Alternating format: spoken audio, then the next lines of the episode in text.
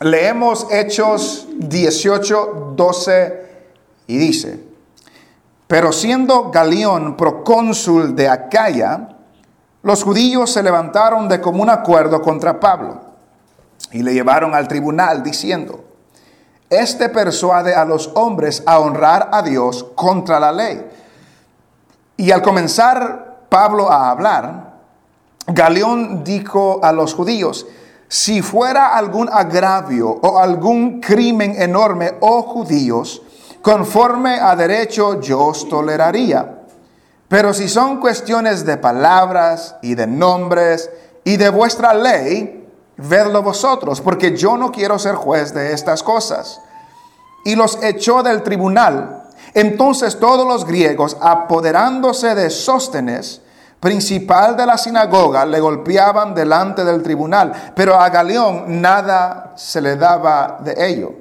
Mas Pablo, habiéndose detenido aún muchos días allí, después se despidió de los hermanos y navegó a Siria y con él Priscila y Aquila, habiéndose rapado la cabeza en Sencrea, porque tenía, porque, porque tenía hecho voto. Y llegó a Éfeso y los dejó allí. Y entrando en la sinagoga discutía con los judíos, los cuales le rogaban que se quedase con ellos por más tiempo, mas no accedió sino que se despidió de ellos diciendo, es necesario que en todo caso yo guarde en Jerusalén la fiesta que viene, pero otra vez volveré a vosotros, si Dios quiere, y zarpó de Éfeso. Habiendo arribado a Cesarea, subió para saludar a la iglesia y luego descendió a Antioquía. Amén. Pueden sentarse. Vimos la semana pasada los primeros 11 versículos de este capítulo 18. Vimos cómo Pablo llega a la ciudad de Corinto, de donde a, quienes después le escribe por lo menos dos cartas. Vimos que en Corinto Pablo llegó en una manera quizás frustrada, en una manera de desánimo, en una manera donde ya no quería seguir adelante lo vemos porque Jesús le dijo, no temas, sino habla y no calles. Como que había un temor en Pablo estando en Corinto. Lo vimos cuando en Primera de Corintios les escribe y les dice, estuve entre vosotros con temor y temblor. Entonces Pablo estaba en un estado quizás de desánimo, de preocupación, de temor, pero en Corinto recibió fortaleza. Conoció a Priscila y Aquila y fue fortalecido. Le llegó Timoteo y Silas y fue fortalecido. Le llegó la ayuda de las iglesias de Macedonia y fue fortalecido. Y nos recordamos los unos a nosotros que tarde o temprano usted y yo nos, nos encontraremos en un estado de desánimo en el camino del Señor. Y nos pasa a todos. Y es ahí donde la iglesia, los hermanos, nos debemos animar los unos a los otros. Esa ayuda no viene de afuera, esa ayuda viene de los hermanos de la iglesia. Vimos que Pablo recibió ánimo al entender que los resultados no son de él, los resultados son del Señor. Y el trabajo de él era ser fiel a lo que el Señor le había hablado. Él hablaba la palabra, él predicaba la palabra, él anunciaba el Evangelio de Jesucristo y la mayoría de los judíos lo rechazaron. Y la mayoría de los judíos lo quisieron sacar de la sinagoga. Sin embargo, hubieron unos que sí recibieron al Señor. Entonces, debemos de recordar que los resultados no son de nosotros, los resultados son del Señor. La obediencia y ser fiel a lo que Dios nos ha llamado, eso sí es de nosotros. Y vimos también que Pablo fue animado por el mismo Jesús, cuando en una visión le dijo en el versículo 9, ah, entonces el Señor dijo a Pablo en visión de noche, no temas, sino habla y no calles, porque yo estoy contigo. Y lo que nos debe de animar a nosotros siempre, hermanos, es saber que el Señor está con nosotros. Que Él ha prometido, no los dejaré ni los desampararé que Él ha prometido que Él estaría con nosotros todos los días hasta el fin del mundo. Y a Pablo en ese momento le dice, yo estoy contigo y ninguno pondrá sobre ti la mano para hacerte mal, porque yo tengo mucho pueblo en esta ciudad. Entonces, en medio de ese desánimo, Pablo reciba fortaleza por los hermanos, por el mismo Señor, recordándole, yo estoy contigo. Yo no te abandono. Y por lo tanto, no temas.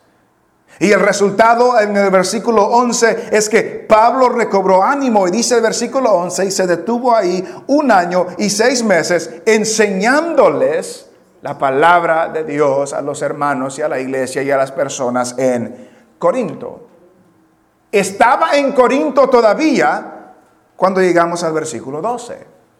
Y pasó un tiempo sin ningún problema. Dios ya le había prometido, nadie pondrá la mano sobre ti para hacerte daño. Recordamos que a Pablo lo habían perseguido en otras ciudades, lo habían apedreado en otras ciudades, lo habían dejado como muerto en otras ciudades.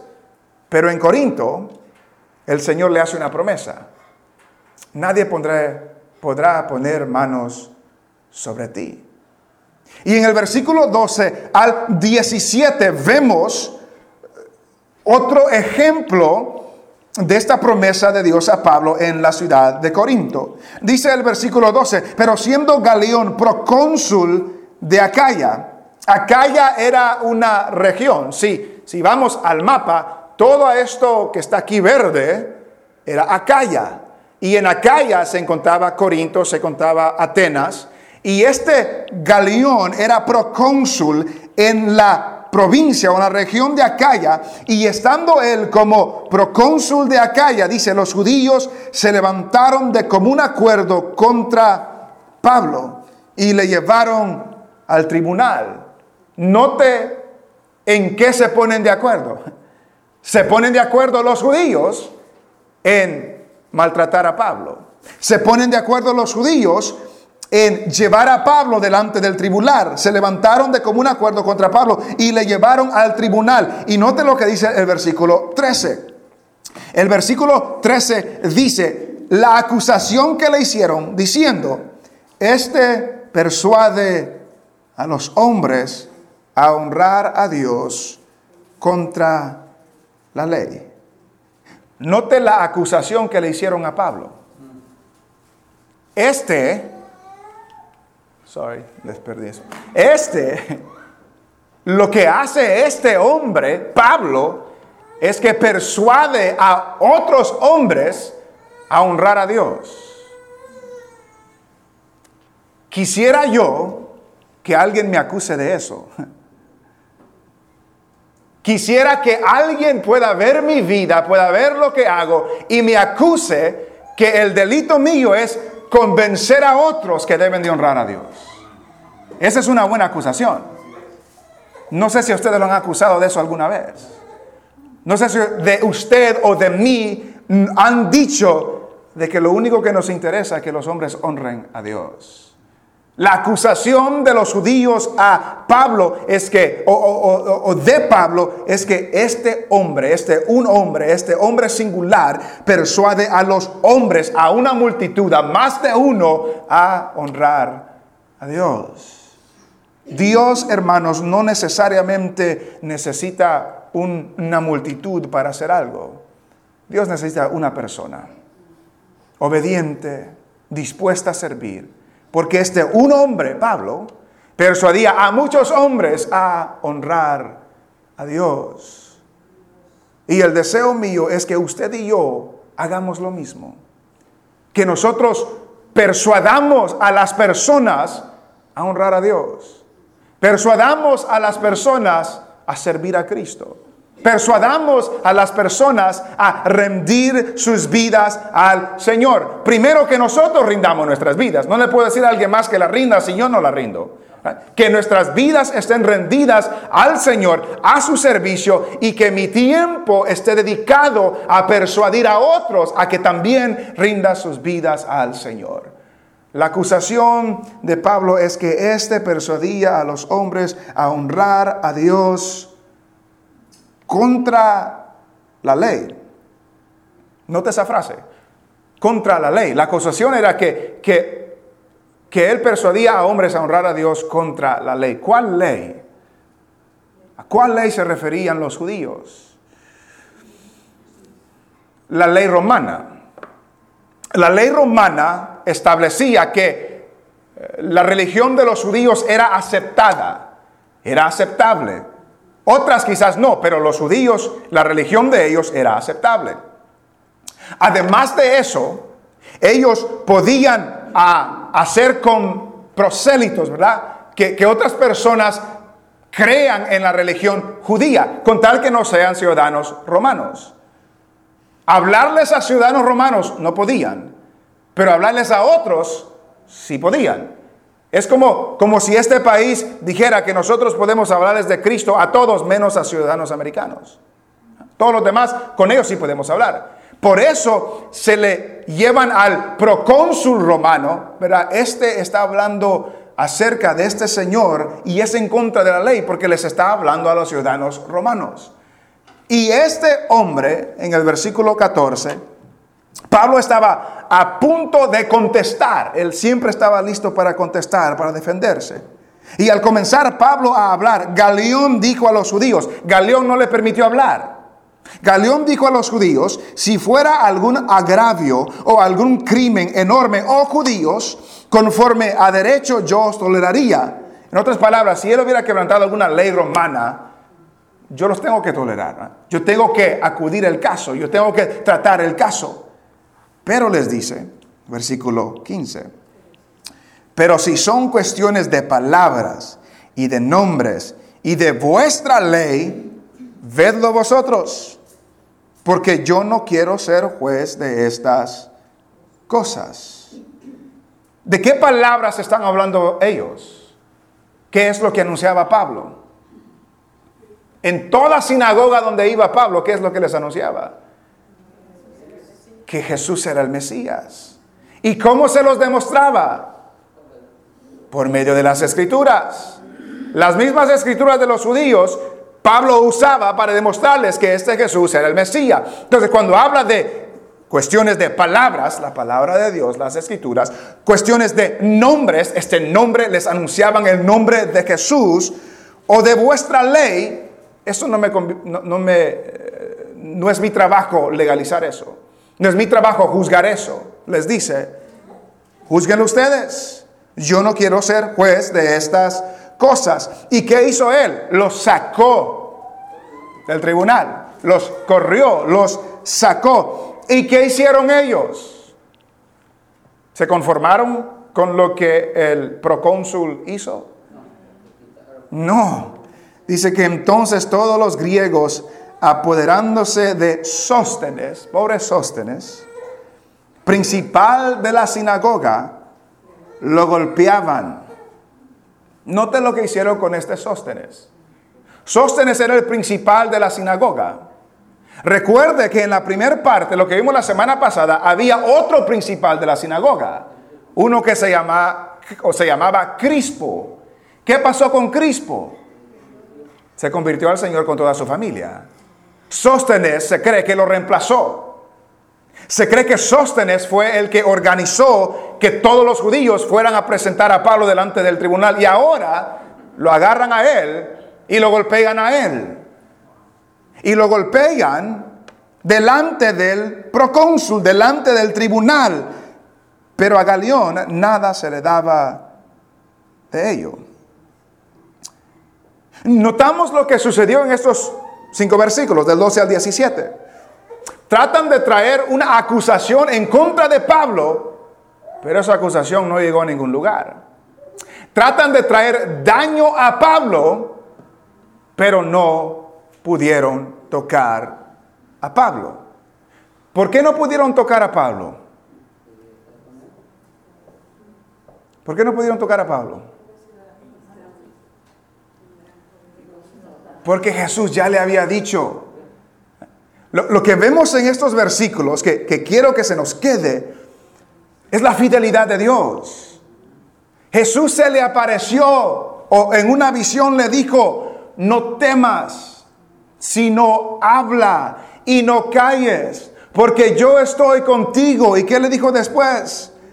Y ninguno pondrá sobre ti la mano para hacerte mal. Dios le hizo esa promesa. Y en la fidelidad de Dios cumplió esa promesa. Aunque le querían causar daño, nadie lo tocó. Nadie lo golpeó. Nadie lo apedreó. Golpearon a otro. Golpearon a Sóstenes. Porque Sóstenes no tenía la protección de Dios como la tenía Pablo, pero a Pablo había recibido una promesa delante, delante y directamente del Señor que nadie lo tocaría para hacerle mal. ¿Y qué pasó? Nadie lo tocó para hacerle mal. Se cumplió lo que Dios había dicho. Y lo que debemos de calcar y que se nos quede en nuestras mentes es que Dios es fiel. Dios es fiel. Él hace lo que dice que va a hacer. Dios cumple sus promesas. Dios nunca falla. Dios nunca llega tarde. Dios nunca deja de cumplir lo que Él ha prometido. Él siempre es fiel. Él seguirá siendo fiel. Lo fue con Pablo y lo es con usted. Y lo es conmigo. Dios es fiel. Él lo es porque nunca falla. Y cuando vemos lo que la palabra del Señor dice, vamos a ver tres versículos, solo para que, si lo quiere anotar, anótelo. En segunda de Timoteo,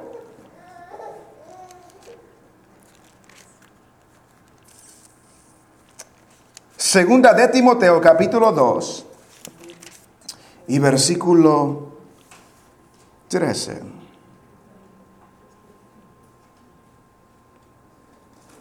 Bueno, podemos comenzar desde el 11. Segunda de Timoteo, capítulo 2 y versículo 11. Note lo que dice la primera frase del versículo 11. Palabra fiel es esta. ¿Por qué es fiel esta palabra? Porque viene de Dios, porque Dios la dijo. Si somos muertos con Él, también viviremos con Él. Si sufrimos, también reinaremos con Él. Si le negaremos, Él también nos negará. Versículo 13. Si fuéramos infieles, Él permanece fiel. ¿Por qué? Él no puede negarse a sí mismo. Si nosotros fuésemos infieles, Él permanece fiel, no por nosotros, sino por su palabra. Porque Él no puede negarse a sí mismo. Cuando ya dijo que iba a hacer algo, Él lo va a hacer. Y cuando Él ha prometido estar con nosotros, Él estará con nosotros. Y cuando Él ha prometido de cuidarnos, Él cumplirá en cuidar nuestras vidas. Note lo que dice Hebreos. Hebreos capítulo 10.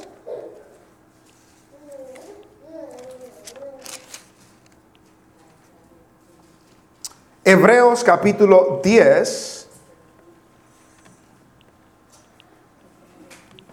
Hebreos está casi al final, antecitos de Primera de Pedro, lo que leímos al principio del culto, antecitos de Santiago, ahí está Hebreos. Hebreos capítulo 10, versículo, desde el 19 leemos, Hebreos 10, 19. Así que hermanos, teniendo libertad para entrar en el lugar santísimo por la sangre de Jesucristo, por el camino nuevo y vivo que Él nos abrió a través del velo, esto es, de su carne, y teniendo un gran sumo sacerdote o un gran sacerdote sobre la casa de Dios, acerquémonos con corazón sincero, en plena certidumbre de fe, purificados los corazones de mala conciencia y lavados los cuerpos con agua pura. Versículo 23. Mantengamos firme, sin fluctuar, la profesión de nuestra esperanza. ¿Por qué? Porque fiel es el que prometió. Mantengamos firmes la profesión de nuestra esperanza, lo que nosotros esperamos, lo que anhelamos, lo que el Señor nos dará, nos recompensará, lo veremos cara a cara. La promesa, la esperanza que tenemos, mantengámoslas firmes, sin fluctuar, sin titubear. ¿Por qué? Porque fiel es el que prometió. Note lo que es el capítulo 11 de ese mismo Hebreos. Capítulo 11, versículo 11. Por la fe también la misma Sara, siendo estéril, recibió fuerza para concebir y dio a luz aún fuera del tiempo de la edad. ¿Por qué? Porque creyó que era fiel quien lo había prometido. Sara creyó que lo que Dios le dijo era verdad. Sara creyó que lo que Dios le dijo se iba a cumplir. ¿Por qué? Porque el que la prometió es fiel. Y si Sara confió y la Biblia nos manda a mantenernos firmes y la Biblia nos recuerda que, que, aunque nosotros seamos infieles, Dios sigue siendo fiel. Entonces el trabajo suyo y el mío es confiar en lo que Dios ha dicho en su palabra porque Él es fiel, Él lo cumplirá y Él se glorificará en nosotros al cumplir lo que Él ha prometido. Entonces, ¿cuál es su preocupación? ¿Por qué se preocupa? ¿No cree que Dios es fiel para cumplir, para guardar, para proteger, para cuidar? Sara creyó porque era fiel quien lo había prometido. Mantengamos firmes nuestra profesión porque es fiel el que lo prometió. Y lo vemos en el libro de los Hechos. Que Jesús le promete, nadie va a poner la mano sobre ti y nadie puso la mano sobre él. A veces Dios cumple sus promesas sobrenaturalmente. A veces Dios sana milagrosamente a las personas. A veces el cáncer desaparece. A veces los problemas grandes desaparecen porque Dios en su misericordia y en su soberanía lo permite. Pero a veces, a veces como vemos en el libro de los Hechos, cuando Dios obra milagrosamente, lo saca de la cárcel con un ángel. Viene un terremoto, se abren las puertas, se caen las cadenas. Son milagrosos, sobrenatural que Dios hace. Pero a veces, a veces Dios lo hace por medios naturales. En este caso fue la ley romana que protegió a Pablo. Porque, porque trataron de acusarlo delante de la ley y en la soberanía de Dios no lo castigaron. Dios obra sobrenaturalmente y Dios obra por medio de los, a veces por los medios de naturaleza, naturalmente. Entonces, Dios es fiel, Dios cumple sus promesas, Dios nunca falla y usted no tiene que preocuparse, porque Dios es fiel, Él nunca falla y Él siempre estará con nosotros. Vemos desde el 18 en adelante que Pablo sale de Corinto, más Pablo, otra vez Hechos 18, 18, más Pablo, habiéndose detenido aún muchos días ahí, después se despidió de los hermanos y navegó a Siria. Y no fue solo. Y con él Priscila y Aquila. Los conoció en Corinto y ahora salen con él habiéndose rapado la cabeza en Sencrea, porque tenía hecho voto.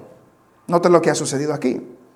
Pablo sale de Antioquía, perdón, de, de Corinto, sale con Priscila y Aquila, llegan a la ciudad de Sencrea, ¿y qué hace Pablo en Sencrea? Se rapa la cabeza. Yo y Pablo pensamos de la misma manera. Estando en Sencrea, Pablo se rapa la cabeza. ¿Pero por qué se rapa la cabeza Pablo? No era por un estilo, no era por la moda, era porque había hecho un voto. Pablo había hecho un voto. No se nos dice cuál es, No se nos dice qué es lo que Pablo quería hacer o si estaba agradecido, por Dios por la protección en Corinto, si le estaba pidiendo algo en el futuro, pero Pablo hizo un voto. Y cuando vemos la fidelidad de Dios en los primeros versículos, aquí vemos la devoción de Pablo. Vemos la devoción de Pablo. Que en la devoción de Pablo hizo un voto. Ahora, cuando hablamos de que Pablo hizo un voto, no estamos hablando de que la Biblia nos manda a hacer votos. Cuando hablamos de voto, hablamos de, promesa, hablamos de, algo que le prometemos a Dios. No es un mandamiento hacer votos con Dios, es voluntario. Pero lo que sí nos dice la Biblia es que cuando hacemos un voto con Dios, lo debemos hacer. Nadie nos impulsa a hacer un voto con Dios, a hacer una promesa a Dios, a comprometernos con algo con Dios. Pero lo que sí la Biblia me dice es que si hago un voto voluntariamente delante del Señor, lo tengo que cumplir. Lo tengo que cumplir. Hay votos en la Biblia que son condicionales. En otras palabras, alguien se le acerca a Dios y le dice, Señor, si haces esto, si cumples esto, si me das esta victoria, si contestas esta petición, yo haré lo siguiente. Esos son votos condicionales. ¿Y cuántas personas no vienen a este país y dicen, Señor, si puedo llegar allá, yo te voy a servir? Señor, si sanas a mi hijo, yo voy a hacer esto. Señor, si me das este trabajo, yo voy a, dar más dinero. Hacemos un sinnúmero de votos sin pensarlos a Dios, pero lo que la Biblia me dice es que no estoy obligado a, hacer votos, pero al hacerlos estoy obligado a cumplirlos. Vemos en la Biblia, por ejemplo, le doy un ejemplo, en Primera de Samuel.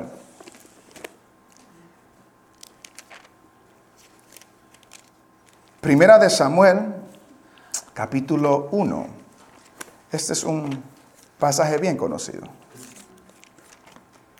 Primera de Samuel, capítulo 1 y versículo 9. Primera de Samuel, capítulo 1, versículo 9. Dice,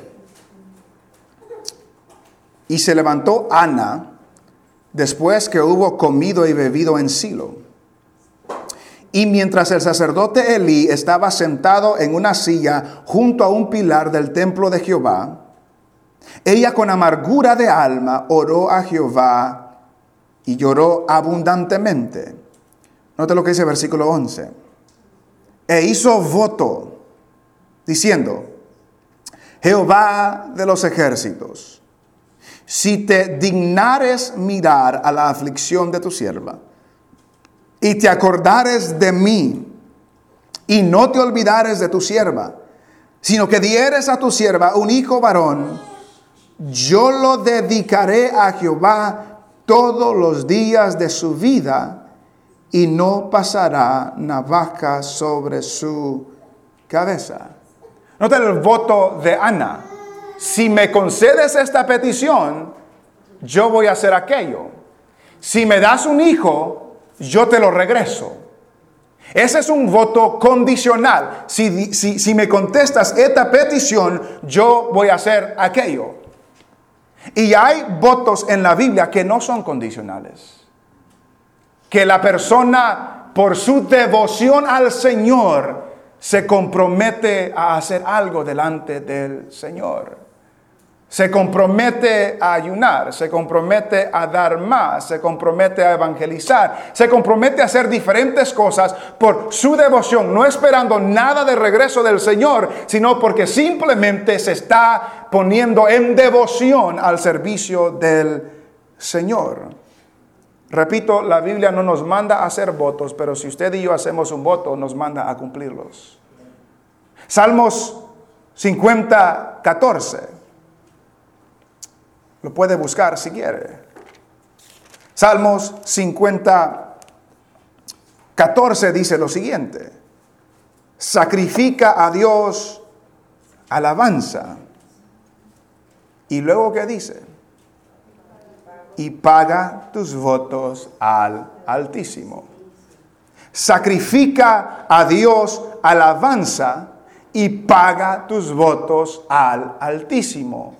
No me los está demandando, pero si hago un voto, pero si hago una promesa al Señor, lo que la Biblia me dice es que lo tengo que hacer. ¿Ha hecho usted una promesa a Dios?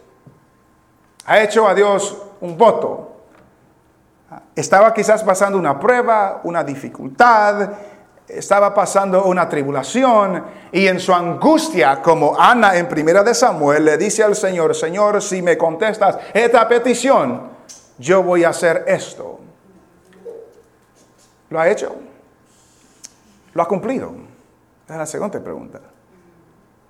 En la familia de nosotros, y mi papá puede contar esto mejor, hubo un tiempo cuando él se descarrió del Señor y surgió una enfermedad de mi hermano mayor y, mi papá le tuvo que decir al Señor, Señor, si me lo restauras, yo te sirvo el resto de mi vida. Y Dios lo restauró y hasta el día le ha servido el resto de sus días. Si usted hace un voto con el Señor, tiene que cumplirlo. Dios no se olvida. Dios no se lo demanda, pero tampoco Dios se olvida. Y si usted le ha prometido al Señor algo, es mejor que no prometa, dice la Biblia, que prometa y que no lo haga.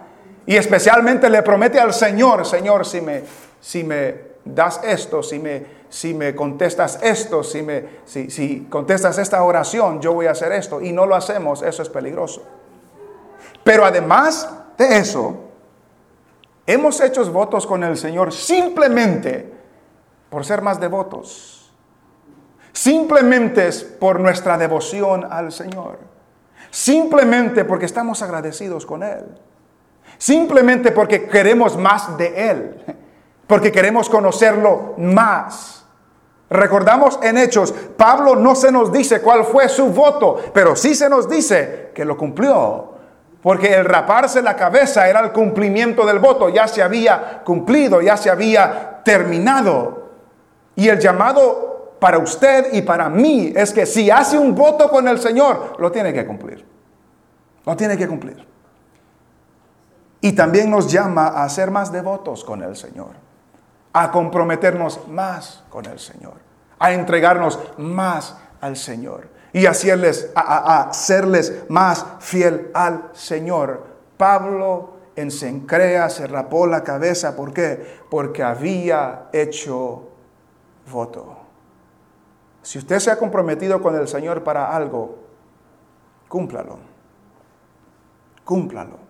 Sea fiel. Y específicamente cuando Dios ha contestado su petición, cúmplalo. Cúmplalo. ¿Cuántas personas conocemos en la vida que no lo han hecho? ¿Cuántas personas le prometieron el mundo al Señor si acaso llegaran salvos a este país y no se encuentran en ningún lugar sirviendo al Señor? ¿Cuántas personas están en una angustia por un familiar, por una familia, por un hijo, por un trabajo, por lo que sea, y le hacen un sinnúmero de promesas al Señor y no cumplen? La Biblia no me demanda que le comprometa algo al Señor, pero si le prometo algo al Señor, sí me dice que lo tengo que cumplir. Cumplamos lo que nosotros le hayamos prometido al Señor. Y habiéndose rapado la cabeza en Sencrea, porque tenía hecho voto. Versículo 19. Y llegó a Éfeso. Note que Pablo estaba en Corinto, luego en Sencrea, este Sencrea, y luego llegó a Éfeso. Éfeso está al cruzar el mar, llegó al otro lado, lo que ahora es Turquía, llegó a la ciudad de Éfeso y llegó a Éfeso y los dejó allí. ¿Dejó a quienes ahí? Priscila y Aquila los dejó allí y entrando en la sinagoga discutía con los judíos, los cuales le rogaban que se quedase con ellos por más tiempo, mas no accedió, sino, versículo 21, que se despidió de ellos diciendo, es necesario que en todo caso yo guarde en Jerusalén la fiesta que viene, pero otra vez volveré a vosotros. ¿Y cuál es la siguiente frase?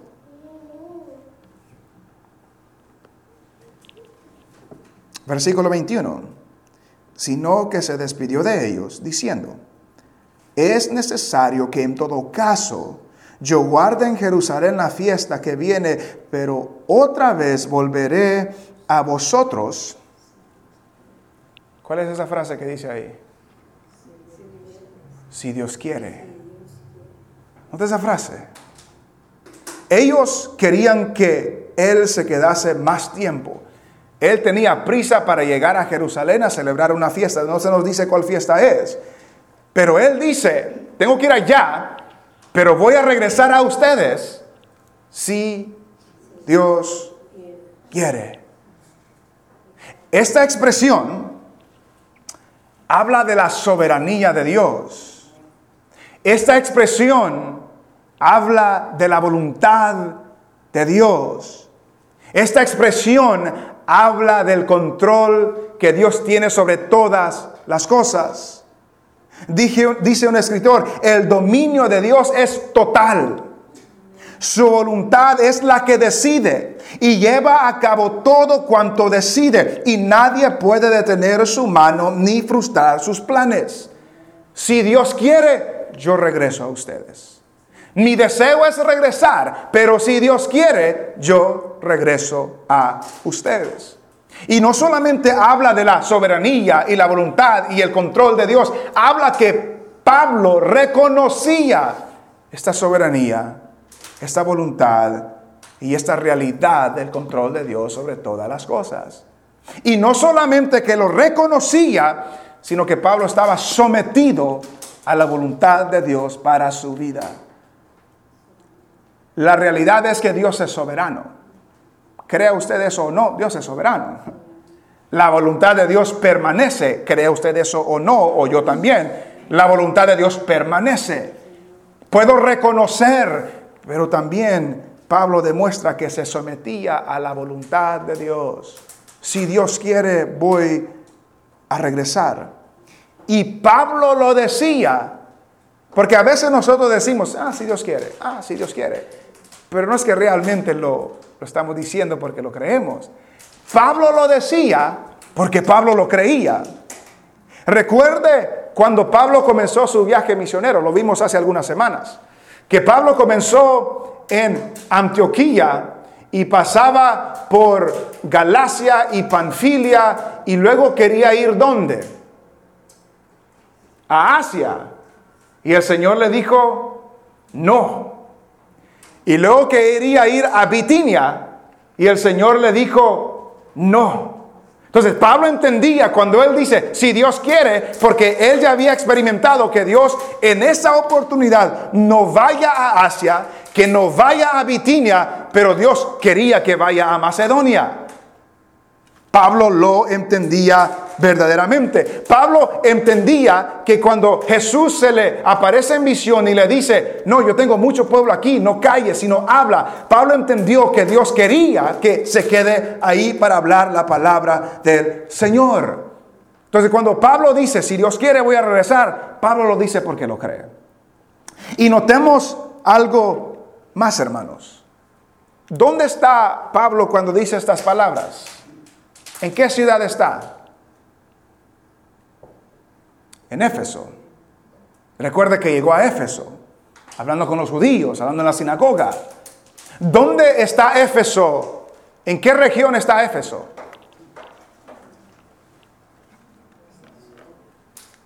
En Asia. El lugar que Dios le dijo que no vaya al principio de su viaje es donde está Pablo ahí ahorita, en Asia. Porque cuando Pablo quería ir a Asia, no era el momento indicado, porque Dios le dijo no. Pero después regresa por Asia. Porque si Dios quiere, era una realidad en la vida de Pablo. Y eso debe ser la realidad en la vida de nosotros. Nosotros no nos movemos porque nosotros queremos. Nosotros nos movemos si Dios quiere. Y nosotros estamos en las manos del Señor. Usted está en las manos del Señor. Yo estoy en las manos del Señor. Lo que usted hace, lo que yo hago, están en las manos del Señor. Nuestros planes están en las manos del Señor. Y siempre debe haber un reconocimiento y un sometimiento a la realidad de que si Dios quiere vamos a hacer algo y si Dios no quiere no vamos a hacer algo. Note lo que dice Santiago. Si encontró a Hebreos, está después de Hebreos. Está entre Hebreos y Primera de Timoteo, en Primera de Pedro, perdón. Santiago capítulo 4. Santiago capítulo 4 y versículo 13.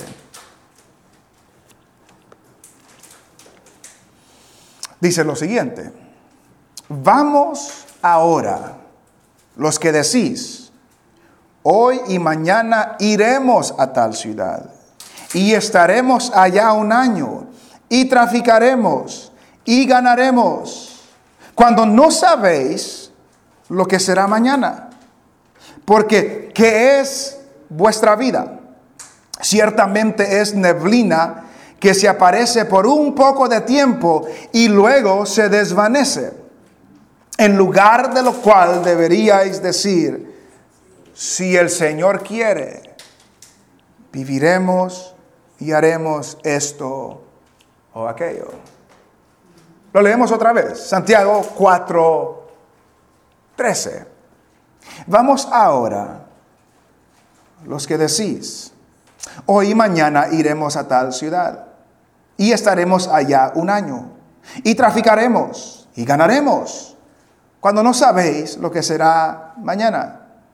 Porque ¿qué es vuestra vida? Ciertamente es neblina que se aparece por un poco de tiempo y luego se desvanece. En lugar de lo cual deberíais decir, si el Señor quiere, viviremos y haremos esto o aquello. La vida suya y la vida mía están en las manos del Señor.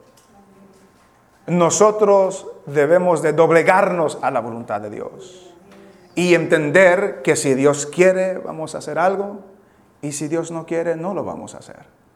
Y usted y yo debemos estar alertas para entender cuando Dios no quiere que hagamos algo y cuando sí quiere que hagamos algo.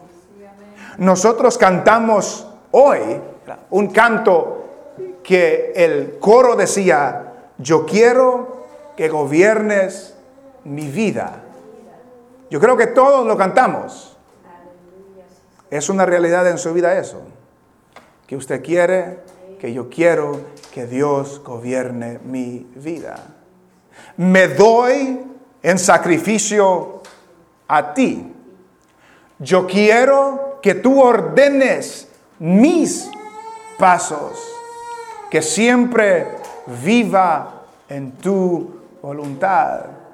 No te que es fácil cantarlo, pero cuando nos detenemos a pensar en lo que estamos diciendo, si no lo estamos diciendo de corazón, estamos mintiendo. Si no lo estamos diciendo de corazón, si lo estamos diciendo y no es legítimo, no es de corazón, no es genuino, estamos mintiendo. No le estamos diciendo al Señor que gobierne nuestra vida, lo estamos cantando simplemente. Pero si nosotros tenemos el pensamiento de Pablo, si Dios quiere, nos doblegamos a su presencia. Y lo que vemos en este pasaje es la fidelidad de Dios, que Dios cumple lo que Él promete. Vemos la devoción de Pablo al hacer un voto voluntario al Señor y al cumplirlo. Vemos la soberanía de Dios que controla todas las cosas. Y, termina este pasaje que hemos leído en el versículo 22, dice que habiendo arribado a Cesarea, si sigue estas, esta rojo, llega a Cesarea y de Cesarea, dice, subió para saludar a la iglesia. ¿Subió a dónde? Subió a Jerusalén. Pablo subió de Cesarea a Jerusalén. Él tenía que estar en Jerusalén. Él subió a Jerusalén para saludar a la iglesia y luego descendió a Antioquía. Y luego descendió a Antioquía. ¿Dónde comenzó Pablo su viaje misionero?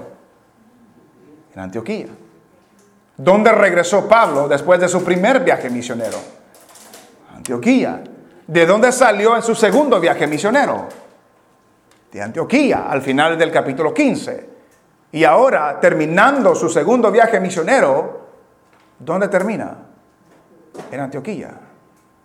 Era la iglesia que lo había mandado. Era la iglesia a la, a la cual era responsable. Recuerde que cuando terminó su primer viaje misionero y regresó a Antioquía, dijimos eso, que Pablo demostraba su compromiso con la iglesia de Antioquía, porque ahí siempre regresaba. Ahí ellos lo mandaron y ahí él siempre regresaba. Era su casa, era su iglesia. Él regresaba para Antioquía y ahora termina su segundo viaje misionero. Cuando comenzó su primer viaje misionero, tuvo una discusión con quién? Con Bernabé. Y se separaron. Su primer viaje fue con Bernabé. Al comenzar el segundo viaje, Bernabé no quiso llevar a, a perdón, Bernabé quería llevar a Juan Marcos, Pablo no lo quería llevar. Se separaron. Entonces, se separó Bernabé y ya no lo volvimos a ver en la Biblia. Pablo sale con Silas y recogen a Timoteo. Y luego conoce a Priscila y Aquila y se junta con Lucas. Pero ¿con quién regresa a Antioquía? Solo. No fue Silas con él, no fue Timoteo con él, no fue Lucas con él, no fue Priscila y Aquila con él. Hermanos, nosotros no sabemos para dónde el Señor nos va a llevar. No sabemos. El Señor nos puede mantener aquí para el resto de nuestras vidas. El Señor nos puede mandar para otro lugar. Pero lo que, lo que debemos también entender es que en todo eso navegar van a haber personas con las cuales trabajaremos juntos por un tiempo. Y van a haber personas con que pasó el tiempo de trabajar con ellos. Van a haber personas que ya pasaron a la historia. Bernabé no se vuelve a escuchar en el libro de los Hechos después del capítulo 15. Silas no se vuelve a escuchar en el libro de los Hechos después de este capítulo 18, porque el tiempo de ellos en la historia bíblica pasó. Usted y yo no sabemos para dónde Dios nos lleva. Lo que sí sabemos es que Dios es fiel. Lo que sí sabemos es que Dios quiere que seamos más devotos a Él. Lo que sí sabemos es que Dios es soberano, tiene todas las cosas bajo su control. Y usted y yo debemos de descansar y confiar en esa realidad de que Dios es fiel, cumple sus promesas, Él es soberano, Él gobierna mis pasos y Él me está guiando y dirigiendo a donde Él quiera que yo esté. Así fue con Bernabé, así fue con Silas, así fue con Timoteos, con Priscila y Aquila y ahora Pablo. La próxima semana en el versículo 23 comienza su tercer viaje misionero. Pero hasta el momento regresa a Antioquía. Pasa un tiempo con los hermanos de Antioquía, pero siempre confiando que Dios es fiel. Que si Dios quiere va a regresar a Éfeso. Que si Dios quiere va a hacer esto y aquello. Pero Pablo entendía que él estaba en las manos del Señor. Y él hacía lo que Dios quería. Y él iba donde Dios quería. Y esa debe ser nuestra disposición delante del Señor. Hacer lo que Él quiere que hagamos. Ir donde Él quiere que vayamos. Y serles fiel y obedientes a Él en todo. Y si le ha prometido algo, al Señor, cúmplalo.